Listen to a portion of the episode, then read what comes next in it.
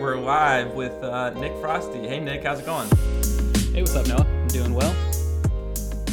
Um, awesome to have you on the pod. Nick is a uh, a longtime listener of Product Journey, so thanks for following along the journey, Nick. And uh, it's it's gonna be fun to chat with you. Yeah, absolutely. I can hit you with the uh, longtime listener, first time caller. Yeah, yep. makes makes for good radio. Yeah, exactly. Um, let's see. So we'll probably talk through a couple different things here. Um, first, I want to just talk a little bit about building. I'm just curious to hear like what you're up to because I know like I've seen you on Twitter. Like you're you're building little tools, little things. Um, seems like you're having fun with it. So yeah, can you share a little bit what you're what you've been up to? Yeah, absolutely. So this year in 2020, I decided to take the big leap of trying to do multiple products at once. So I set out an initial goal of building six products this year, uh, including one video course, because I've been creating content online for you know like a decade or so, and I really want to create a full-fledged video course, but I don't know if that's going to happen this year. Uh, but so far this year, and it's what May as we're recording this, and I've launched three products. They're all usable MVPs or uh, SLCs, simple lovable, um, or SLP, simple lovable products. And so I've launched the three yep. of them so far, and they are relatively simple but get the job done. And then now I'm embarking on the bigger journey of building my newest product, which I think is going to be a long term product that I'm going to probably focus on primarily for the future and probably stop with the, uh, the multiple products at once because it's a lot of effort and a lot of things to track mentally. Yeah, for sure. And, and you, this isn't like your full time thing. Like you, you work your work for the Navy, right? Yeah. So I do all my product building on the side in my spare time. I'm actually active duty Navy right now, and I've been in for close to ten years now, active duty. And I have, uh, I'm actually definitely transitioning out of the Navy. I've got about ten months left until I am no longer active duty, and then I'll be able to, oh wow, uh, hopefully get a software engineer job, or best case scenario, I'm working on my own stuff and making enough from that to to do my own stuff. Yeah, that's cool, and that's um, yeah, that's quite a goal to to go for. I know, so I know a couple people that are in the the military, um, including two, two of my brothers, and. Uh, yeah, that transition out of the military can be quite a transition just because there's not well i guess it depends what you were doing in the military but there's just not a lot of jobs kind of in the real world that are like typically as similar as like working for yeah, the military for sure. and doing the stuff that you're doing. Um, so i know for some people that can be maybe a little rockier transition. Um, but yeah i mean that sounds like an awesome plan. I mean you basically just building stuff um, is gonna get you ready um, to hopefully you know be able to transition, do software stuff. Like I think that's what people like employers like to see the most is like if they can see if you can point to like oh this is like a, a real product that's like live that you can go check out right now. Like I think that looks really good like on a, a resume kind of thing. So I think that's a smart way to go. Yeah, absolutely. One of the things that's uh, it, that's interesting for me is so I'm my goal of transitioning into software engineering full time is still different enough from what I do now because right now I'm basically in nuclear power. Um, my official job role now is an instructor and uh, teaching submarine engineering departments how to safely and effectively operate their nuclear reactors. And I've done like supervisory roles and managing small teams, sort of project management type stuff but that's all in the mm. I guess technically the energy sector. So it's still while it's still engineering, it's not uh, it's not software engineering, so it's different different beast, I guess. But I'm yeah, I'm excited to transition right. to it because, like I said, I've been right. I've been programming for uh, probably close to 15 years now. Yeah, I've been doing it since middle oh. school. Oh, okay that yeah so you, you've had some experience doing it and you're mostly self-taught then or did you take some classes and stuff in the beginning no so i'm completely self-taught with my main focus of like web development in uh, in high school i took a java course as part of my high school curriculum and I don't like Java.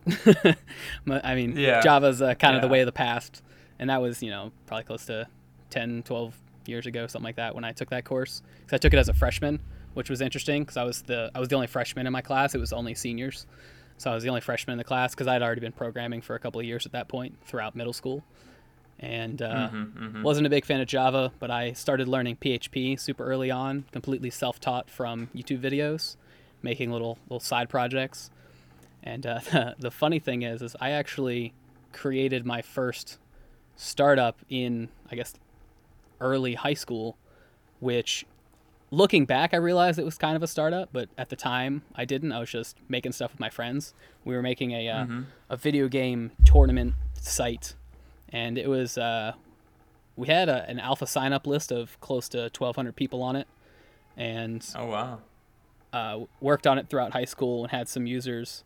But we, uh, when I eventually enlisted in the Navy and shipped out, I recognized that I wasn't going to have enough time to, to work on it because I was the only developer. He was doing the design, design and marketing, and I just effectively sold my shares. I technically exited for like, you know, twelve grand or something like that, um, because someone else But came on, so it was him. kind of a. Well, yeah, I kind of sold it to him and the other guy we had working on it, and he since no longer works on. it. I don't think anyone carried it on, but he actually has a a startup out in California, which is uh, which is super cool. So we still stay in touch, and we were internet friends. We met online, and then we started making stuff together back twelve years ago or something like that. Nice. Yeah, that's cool. Um, so I'm curious, like you you are have these goals to like do six projects this year. Um, are I guess what's the main goal with that? Is that to kind of build up a portfolio, or are you like really trying to test some different ideas to see like what business you think makes sense for you? Like I know people do like the this you know the 12 startups in 12 months kind of thing kind of like the shotgun approach to like finding something yeah what what's your kind of reasoning for why you're building So, for me, it was kind of a, a, multi-tiered approach. Of on one hand, I've heard the you know the Peter the classic Pieter Levels, twelve startups in twelve months, but with the amount of time I have to work on it, twelve just wasn't feasible. So I slimmed it down to 6 Mhm.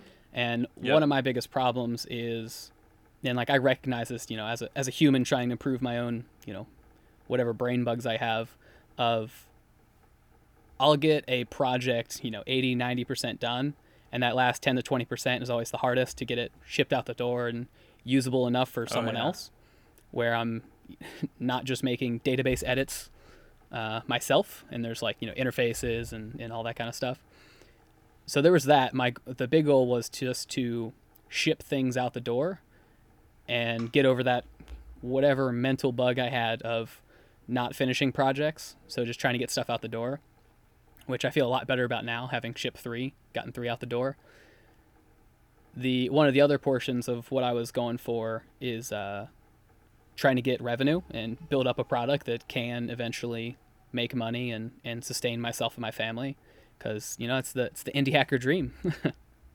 yep yeah And then for sure. also- Uh, knowing that I was going to transition out of the Navy into either something that I had created and doing that full time or working for someone else, understanding that having a portfolio of products that have been launched and completely coded in different tech stacks, giving me the experience of different things, then uh, that would look really good for my resume for whenever I eventually applied for a job. Yeah, yeah, for sure.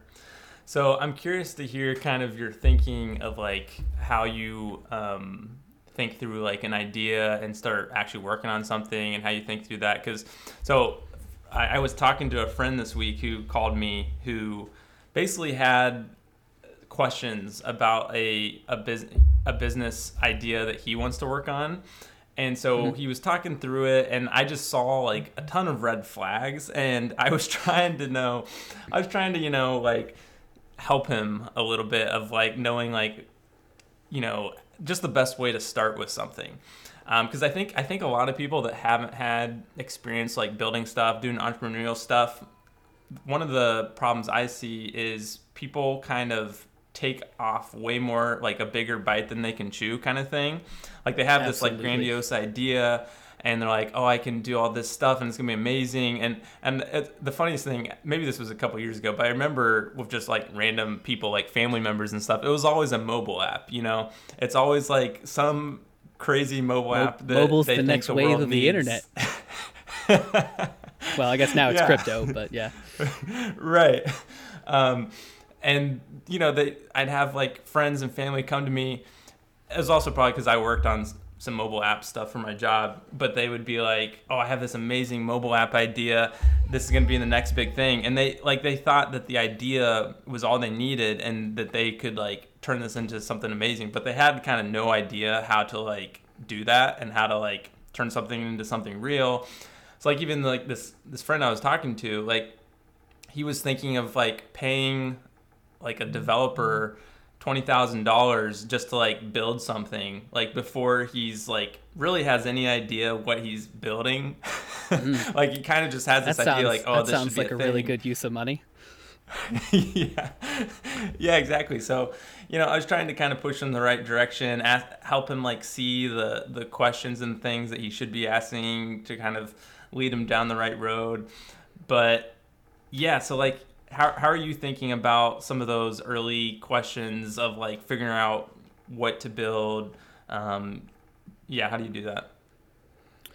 Um, so on, on the note of your friend, uh, one of my favorite uh, quotes, it's by uh, Ben Orenstein, uh, you know, fellow podcaster and, and well known in the SaaS industry, is, is he always says on, Tuple. on his show, yeah, Tuple, founder of Tuple, one of the co-founders rather, he always says on his show, like, good software takes time, and that's absolutely true. And you know, I probably have fallen into that trap before. You know, I, I know I've fallen into that trap before of having all these grandiose ideas of the things that I want to build, and it's going to have all these cool features and full admin management console and you know, or interface and all that, all that good stuff. But good software takes time, and understanding how much time you have to spend on it and your own personal abilities. So I I love coding. I love anything tech, both hardware and software and I love learning new tech stacks. Um, Mm-hmm. like right now, I'm focused on the the JavaScript tech stack, which you know is all the rage these days. And uh, one of the hardest things is evaluating not only finding the idea, but evaluating how long, realistically, how long it will take to get to an MVP status of something that is actually a usable product by someone that's not you.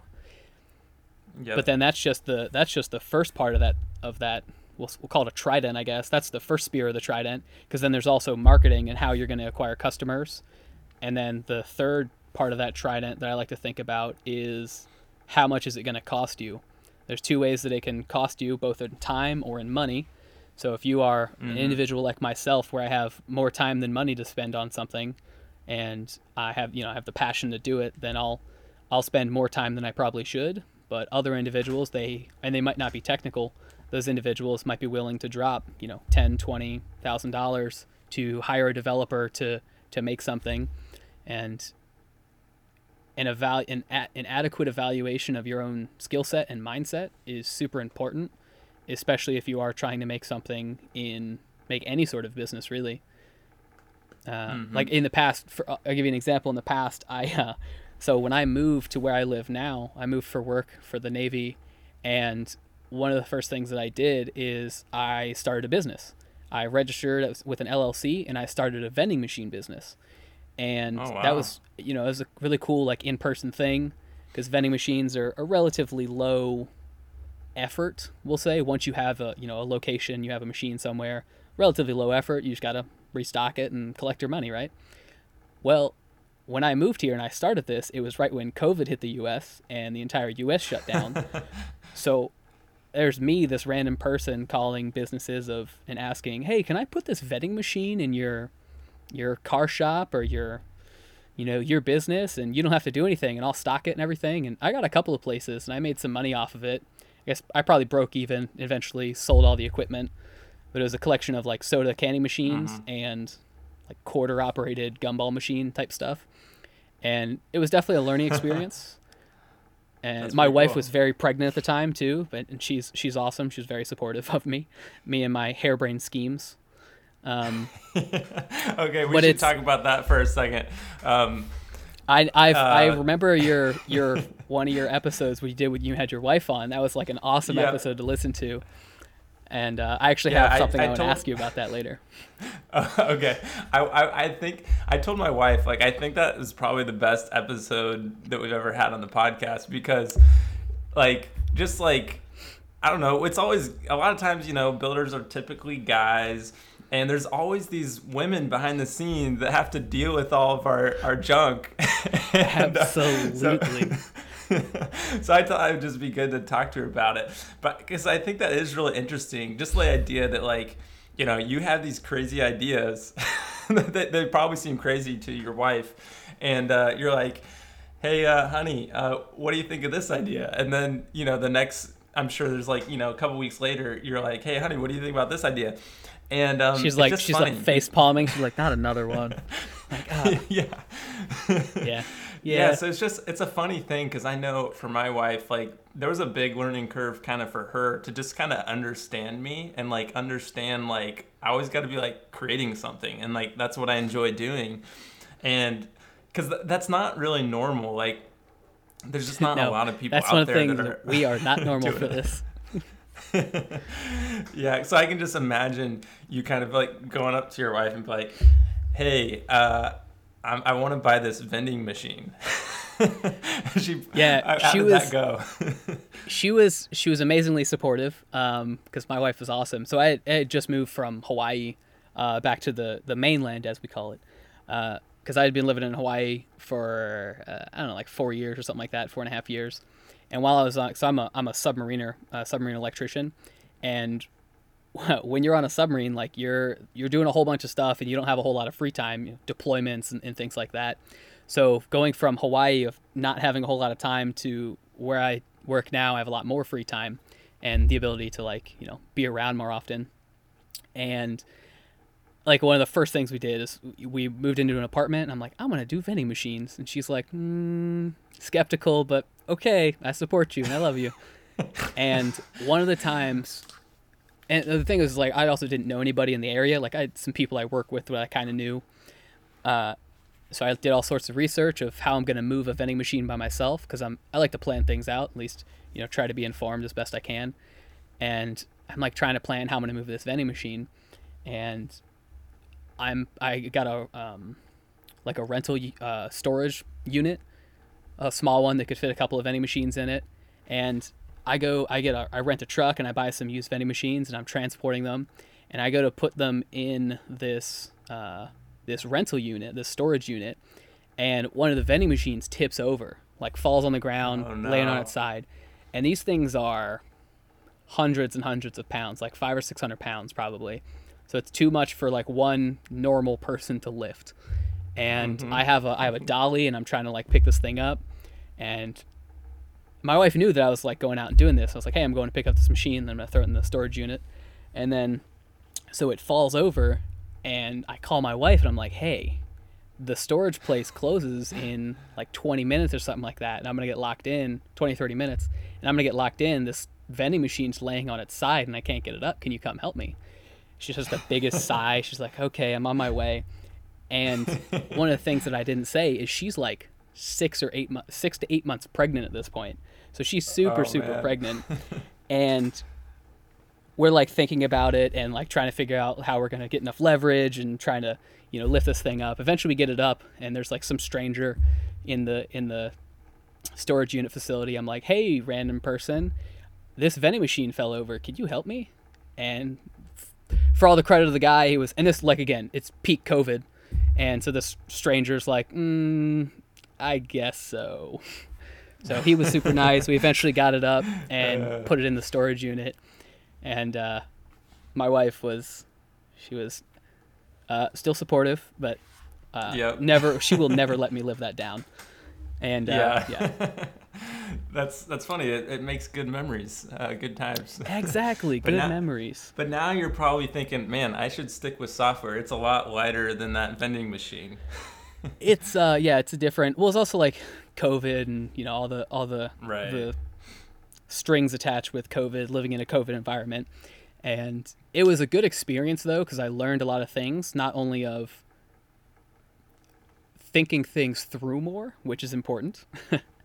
And Yeah. uh, but one of the things I learned is is in order to get locations, I would do basically cold calling. I would go on Google Maps and find businesses that I thought that might be interested, and I would just cold call them, and I would start talking to random employees or managers at these businesses, and try to ask them of, you know, hey, can I put a vending machine here?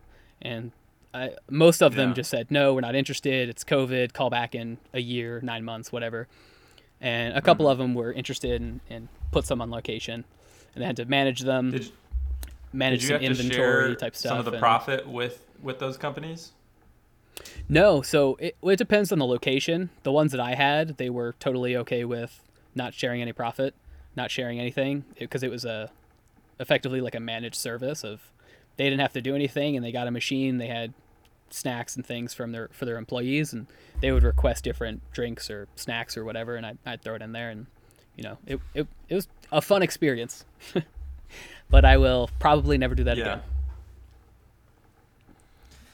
Yeah, so that that kind of reminds me of one of my early businesses that one of my first tries to do a business that wasn't software related.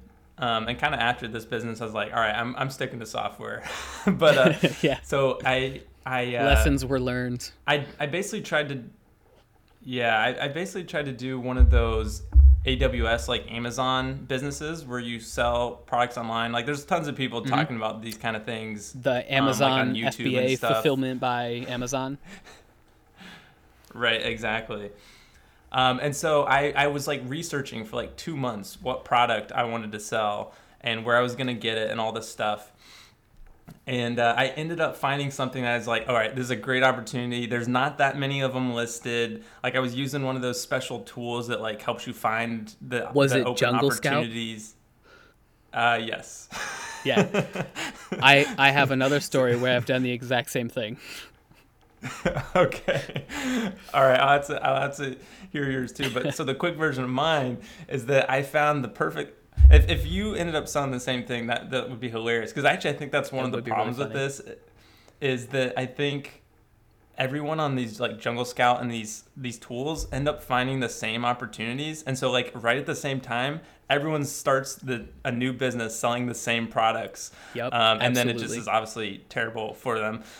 So, because I was looking at this product and there was only, I think, maybe like five to 10 ish sellers. And I was like, all right, I can get on the first page for sure, right?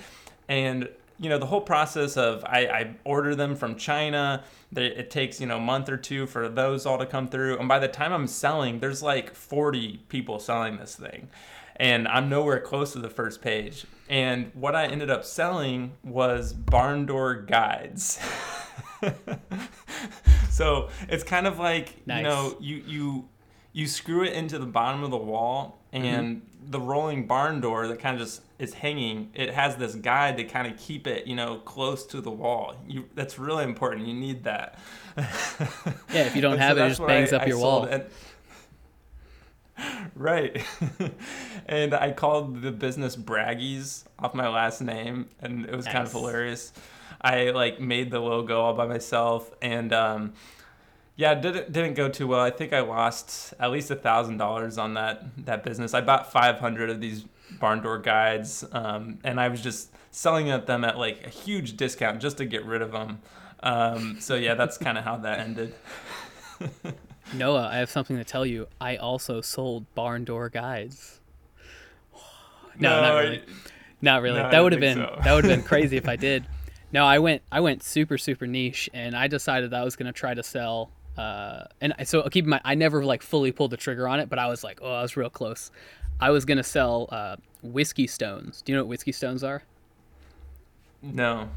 So they're basically like it's a certain type of, of rock that like will maintain like once you put it you put it in your freezer and it basically is like a reusable ice cube kind of thing where you put it in your freezer it stays cold then you can put it in your your you know beverage of choice and it doesn't it's not ice so it doesn't dilute whatever you're drinking.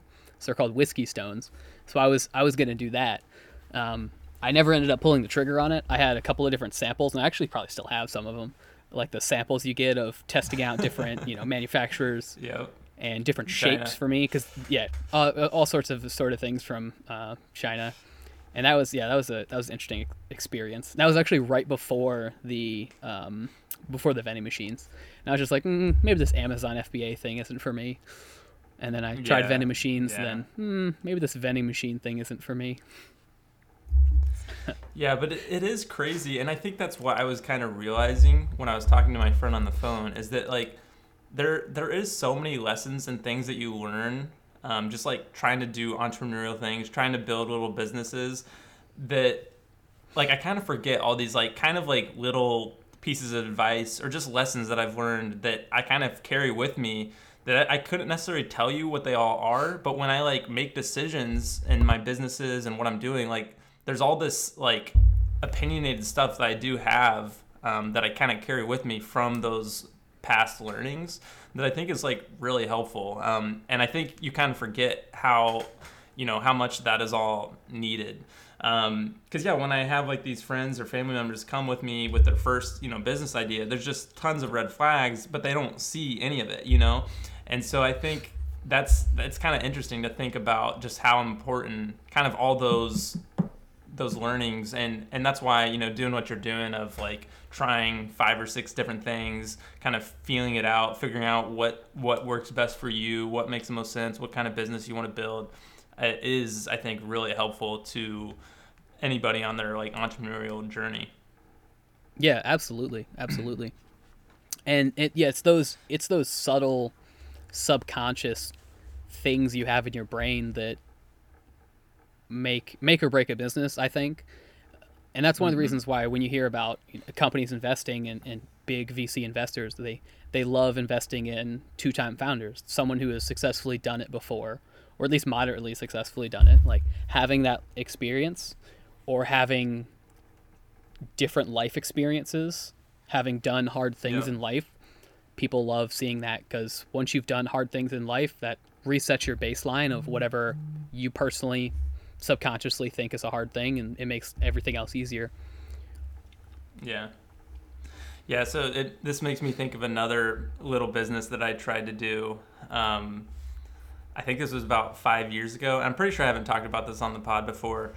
I came up with this idea for an app called Crowd Cookie, where the, the whole plan Okay, okay. was that Go on. you could order hot cookies from anybody near you. Like your your your neighbors anyone that's good at making cookies could be a baker and they could make their baked good. They could basically they could make their specialty.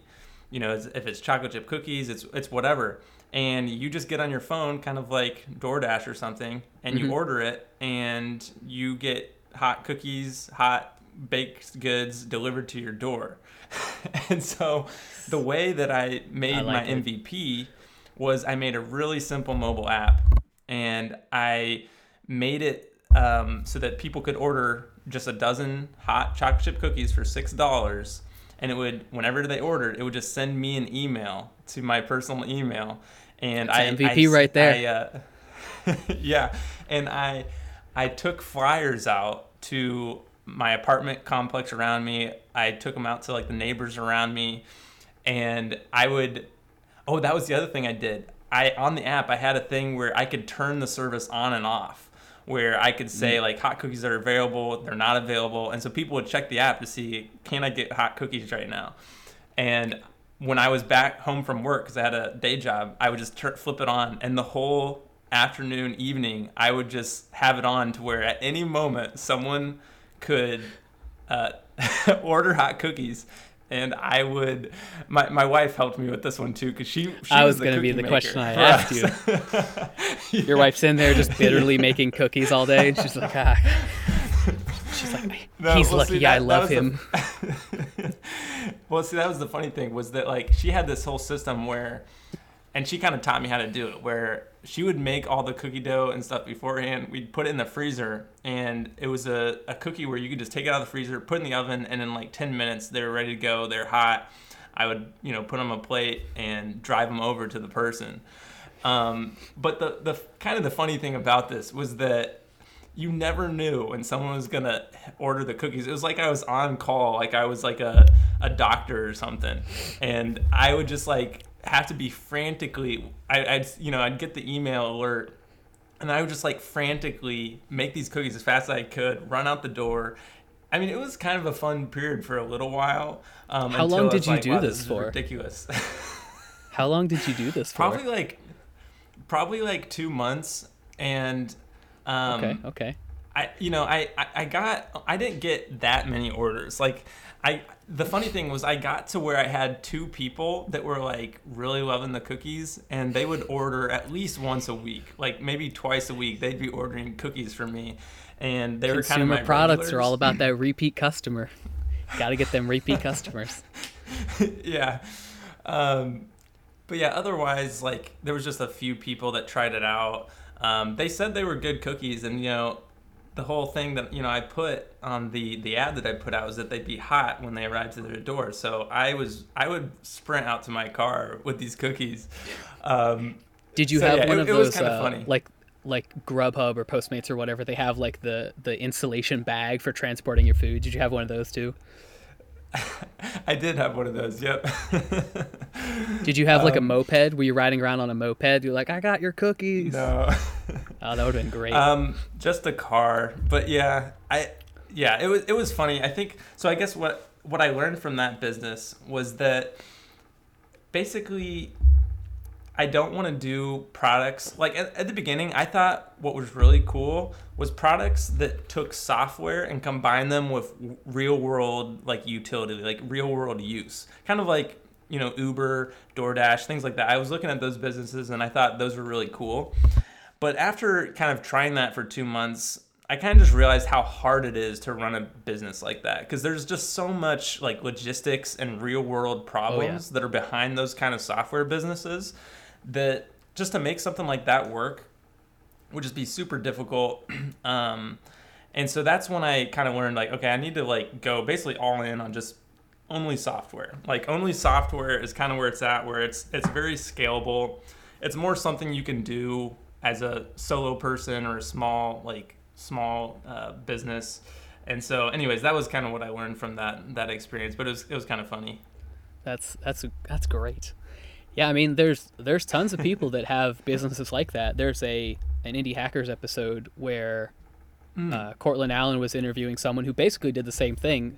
I think it was it was a it was a couple. I think they were Yeah. one was a software engineer and one I don't know liked cookies or something. I, I don't remember, but they decided to make a cookie business and they would make hot cookies and just their local area. And I I want to say, and don't quote me on this, but I think they've done multiple episodes with them on uh, the Indie Hackers podcast, and like their business is booming. They're making tons and Yeah, tons of money, and, like and they seem to be really 120k liking it. a month or something like that. hmm And that was all just a local business, and, and they were a software-enabled local business, and they're they're crushing it. So Yeah, maybe maybe we need to go back to that crowd cookie idea.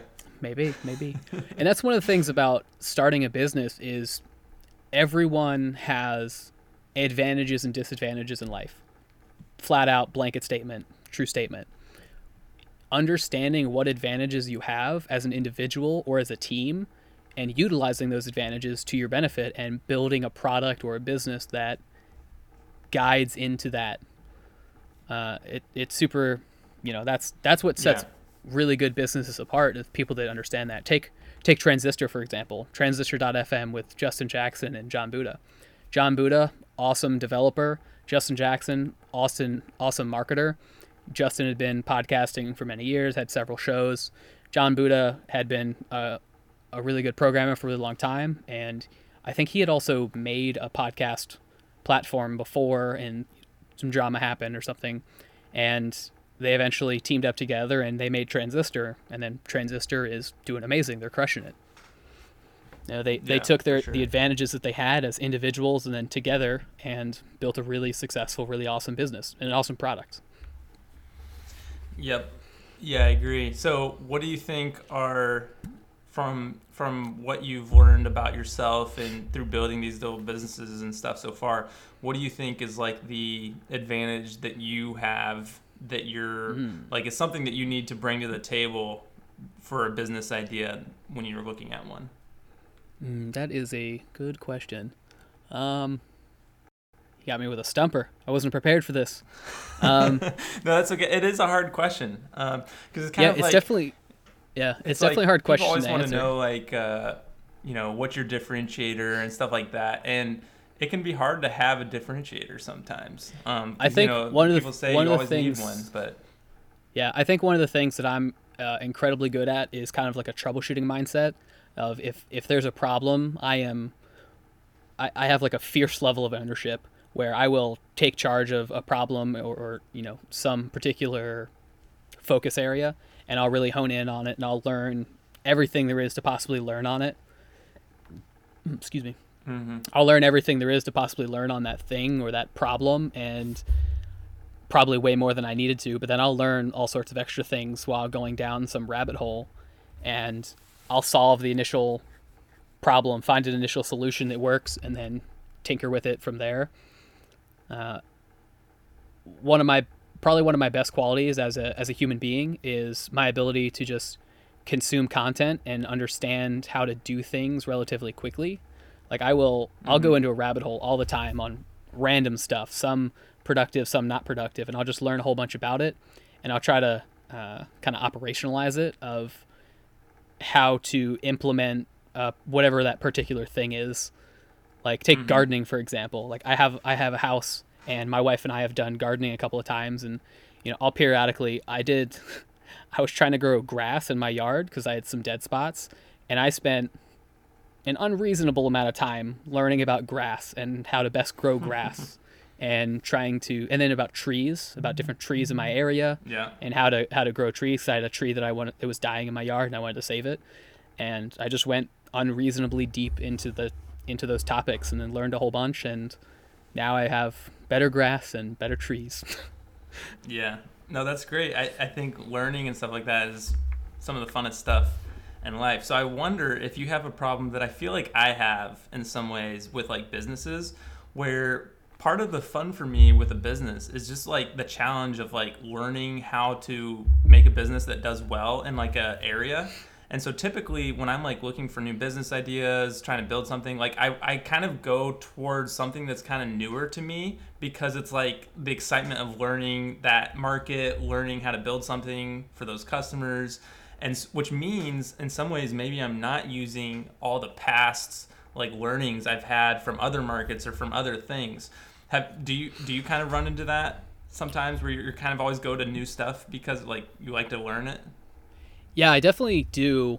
One of the things that I like doing is I, like the initial part, like you're saying, just like you. I like the initial part of having an idea and flushing it out, getting it off the ground or not in the past, and trying to get that initial, uh, yeah, that initial lift off of trying to make something work and figuring out the that first part. That's like, that's the super fun for me, and I think it is for you, which is one of the reasons why I think like in your last episode you're talking about potion and trying to figure out what you're gonna do, and you're like, eh, kind of doing NFT stuff, and like maybe I won't super work on potion, and it's like, ooh, plot thickens. oh, good. Well, it makes maybe it makes for a good podcast then. Yeah, makes for good radio. Uh, so so uh, yeah, when you heard that, what were you thinking that I should? Were you thinking I was making a wrong choice then? I don't I don't think so. I mean, it's obviously your choice, uh, but I I could see it go either way. Like I could I could do, if you had made like a pros and cons columns and like a little little table or something, you could have a lot of pros and a lot of cons of doing it. Um, there's a lot of things that you could do with Potion or City Clash or something else if you really wanted to. And I think Mhm. what it's going to come down to is is figuring out exactly what you as an individual want of do you want to work on the early phases of things or apps or products or do you want to do something for 5 to 10 years? And then on the note of on the note of potion of the platform lock that you get with building on top of another platform and how long that's going to last for you and how long that's going Right. that's to pan out um, which is i think one of the reasons why you're kind of debating what you're going to do next. Because you recognize that and you you and Ben have talked about that on the show couple of times of Ben basically poking you saying like I mean platform lock is a real thing Yeah, But- that's true. yep, that's true. So Um, what if yeah, if you me. go ahead?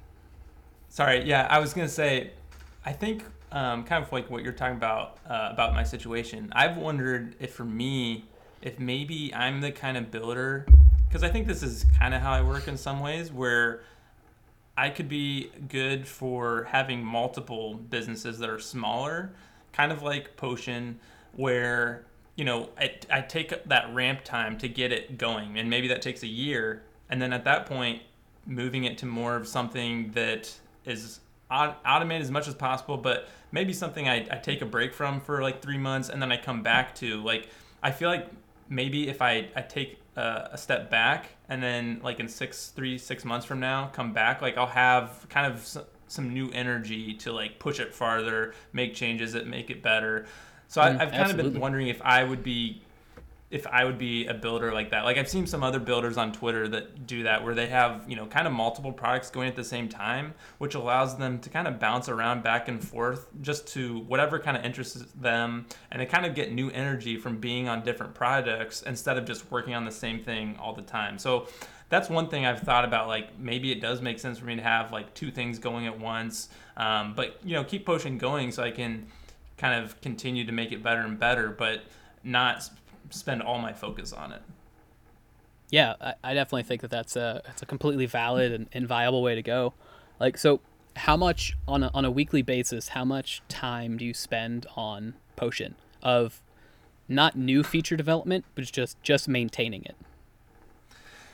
Yeah, that's a good question. So it kind of varies um, from week to week a little bit, but um, on average, I spend probably about 30 minutes to 45 minutes a day on customer support.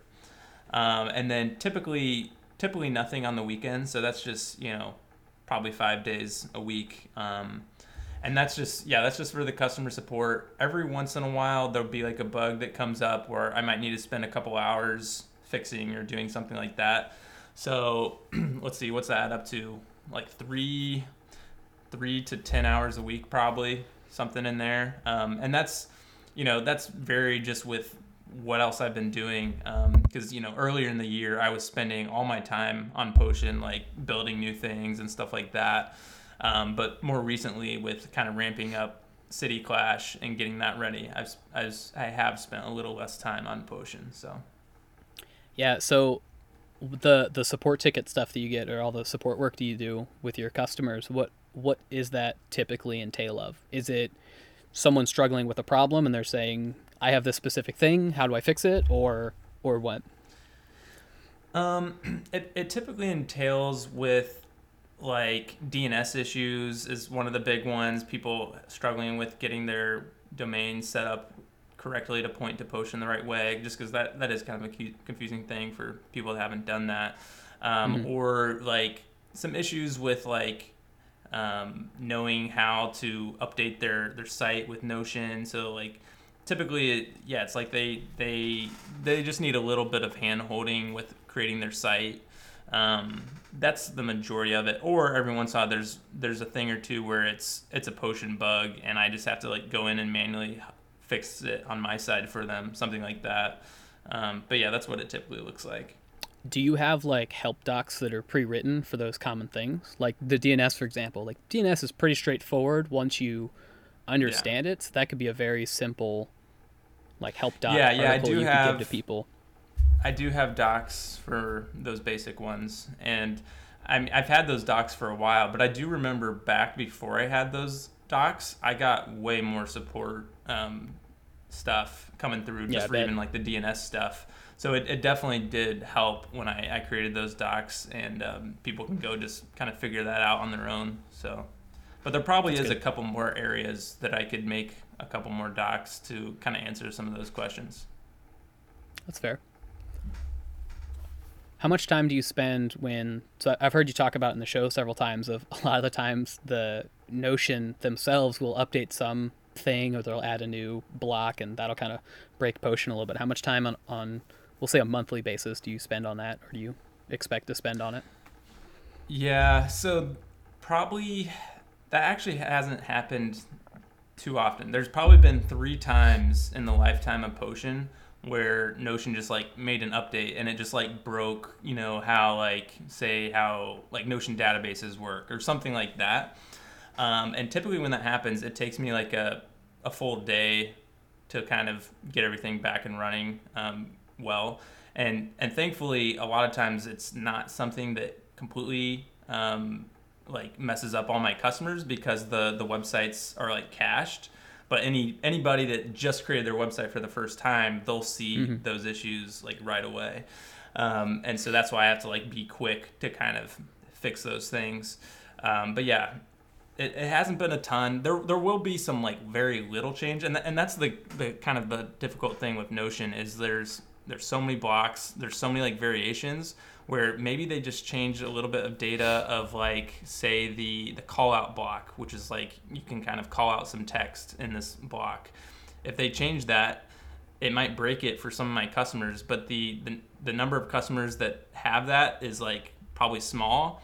And so there's just a lot of things like that where it's like they might change a little thing and it will just affect a very small group of my customers but i still need to go in and you know mm-hmm. fix those kind of things yeah i could see that there's a lot of a lot of edge casey type things that you would have to deal with yeah. and, and try to maintain because it's a non-standard uh, i guess not like a non-standard you know setup where you're using. Something that's not necessarily designed to be a website but you could because it's like it's all html and markdown in the end so yeah a lot of a lot right. of edge casey yeah. stuff yeah, that's yeah, that's for sure. And I think that's one of the things that makes it a hard business for like a solo person. Like I'll have some kind of edge cases where no one really cares about that, but like one customer will mm-hmm. want it. And um, it's like one example is on databases in Notion, you can have a description that kind of shows up above the database. Mm-hmm. And um, typically people don't really use it very much. They just use they'll just use a text block and then just put a, a database right below it, kind of thing. But like I had this one customer that was like, "Hey, the uh, database text isn't showing up," and um, just things like that, where it's like it's just a very small use case that hardly anyone cares about. But if one person cares about it, I kind of feel like that pressure, like, oh, I need to add support for that. Um, so I don't know. There's th- there's things like that where there's just a lot of edge cases. Yeah. Have you told any customers that you either weren't interested in supporting any particular blocks or features that Potion or sorry that Notion has, or giving them a time frame of that particular thing is going to be you know a month, two months down the road because we're not looking at that's not on the roadmap so to speak. Yeah, I have done that some. Um, I am I'm definitely like a yes person. Like I like to make people happy and tell them yes i can do that um, so I, I for a lot of things that's what i do but there are some things where it's like yeah i'm just not going to do that so like for example notion has a calendar block which is or calendar database which is it would be a huge thing for me to build um, but build in calendars. Um, and so basically i've just decided like i'm just not doing that. Um, i'm not supporting calendar blocks. Um, another one is formulas. So Notion has formulas, and Potion supports it okay. Like some of the the formula use cases, it will get right, um, but there's some more complex formulas that Potion doesn't recreate correctly, and it's not really a problem because not most people aren't using formulas for like website kind of stuff. That's like that's yeah, more for could, yeah. you know you doing kind of calculations and your Notion sheets and stuff like that. Um, but I have had a couple people. They're like, "Hey, uh, can this formula like I want it to work better?" You know, things like that. And I just have told them that I'm not going to. So that's one of those cases. Do you feel like you've lost customers because of it? Uh, yeah, probably a few, for sure. Um, because of the formula stuff. Um, for example, uh, some of some of them are a lot of times they're like people that are trialing where it's like you know they're on the free trial and kind of they, they figure out that like oh like the calendar view is not working and I, that's something I really need um, so typically it's like I'll lose them right there um, before you know actually having them as a customer hmm. yeah that makes sense yeah I mean that's a it's a, it's a tough tough problems to have especially like having all of those it's it's kind of like death by a million cuts, where it's all sorts of tiny little edge cases that you're trying to uh, facilitate your users and your customers to have. But then when you do it, it's Yeah. only it only affects a, a very small handful of people. So it's it's hard to feel like you're having that the impact that you might want. So I can yeah I can Right. that resonates. yep. So I guess Yeah. the the million dollar question is if you didn't work on potion, what would you work on? Ooh. Oh, Ooh. bringing that out. Um, I know. well, so I am working on City Clash, and Mhm. and you're helping with that. Uh, Nick has been a mod and helping with the community a lot, so appreciate you doing that. So that's been fun. Yeah. And if you're Um, interested in NFTs, check out the show notes. Join the Discord. It's gonna be awesome. oh yeah, It's all about Um, Green Team. You got to join Green Team. yeah. I I I should only put the green team link in this this Yes. show notes. That's only fair. yeah. Um, yeah, so I mean, I think I would, I really have enjoyed the Web3 stuff that I've been learning, um, you know, basically in the last nine months and just learning from doing City Clash and um, hopefully, like, we'll keep working on City Clash. I think there's definitely some potential there, and that's been fun to, to work on. Um, but yeah, I have seen some like issues uh, around some of like the the NFT tooling, NFT trading, where maybe there's some products that could maybe make sense for me to build something in one of those areas. So I'm still thinking about that. The um, the hard the hard thing with crypto that I think I'm I'm trying to find like the right line is I still you know I still want to build like an indie hacker kind of business. Um, Mhm. and a lot of the crypto stuff is you know very much like st- like either VC funded kind of stuff or very much like decentralized like crowd funded kind of stuff but it's like you know it's a lot of new technology so it it can take a lot of effort to make something that does well in those areas Yeah, Um, plus, it's also very you know, polarizing with the people. People are either Mhm. very into crypto or they hate crypto. So it's you know it's, it's Right. an interesting life to be living right there. so so it's like trying to find a, an idea that fits more of like the bootstrapper mentality where it's something that can work and be a, a good stable business but doesn't have to be um, like moving like super fast like competing against huge startups or huge uh, businesses that have a lot of funding. Um, and so yeah just trying to find like the right niche i think is really what it will come down to is like finding a niche um, probably like a specific um, chain or something that's missing on maybe a newer chain but like has shown has proven to be something that's already valuable elsewhere in crypto. Like i think those are some of the things that makes more sense for like indie hacking kind of stuff. Um, so yeah i have i have a couple ideas. Um, but at the same time it's also like it's interesting that we're now kind of in a bear market kind of with the whole economy but economy but especially with crypto where it's it's interesting yeah because in some ways it makes less things feasible um, but at the same time it's also just a great time to build too because it kind of takes away all the edges of just like people just being there because there's money to be made in crypto. And now it's Mhm. like the what's left is kind of just the real value like the real builders that are building stuff that's gonna potentially you know hopefully be valuable later down the road. Um, the problem though so like i think things that are really valuable will be created kind of during this bear market. The problem is will they have like you have to have the funding and and the money potentially to be able to make it a reality and it's it's harder to get that in a bear market when there's not a lot of people like hyped about the new stuff that's being built um, in crypto so there's yeah there's kind of a hard line to walk there and so i'm just yeah i'm just kind of watching learning kind of figuring out like what makes sense like if i could pull something off but uh yeah we'll see Yeah. Well, I mean, if you think about it, you could use Potion as your funding runway. So, like, Mhm. like you said, you're doing probably sub 10 hours a week working on Potion just to maintain it. That's a lot of time to build something else where, you know, you don't have to spend a whole lot of time on Potion and you could do something else. You could do all the initial work for a new project or new app, and that could be crypto focused. and uh, you know you have uh, a, a lot of runway with having a completely working product that's generating income. Right.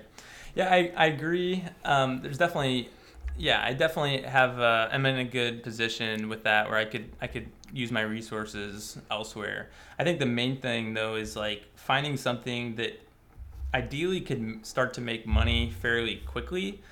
Um, like that's why I always lean more to. Like I I'm, I'm kind of scared of the ideas of like you know going off building a product for six months to a year and then hoping that it will make money you know Hope, hoping Um, you can get those two first customers. and You know, like guys, year well spent. yeah, Yeah. exactly um, and so yeah I just that could also just be trickier during a, a bear market but yeah i don't know there, there's definitely lots to figure out there and um, but that's that's also i think why the web3 stuff is is fun is because there there are a ton of problems to be solved and there's just a lot of new stuff going on. And so you know i'm not an idea guy. Like i think i'm, I'm pretty bad at like coming up with good ideas.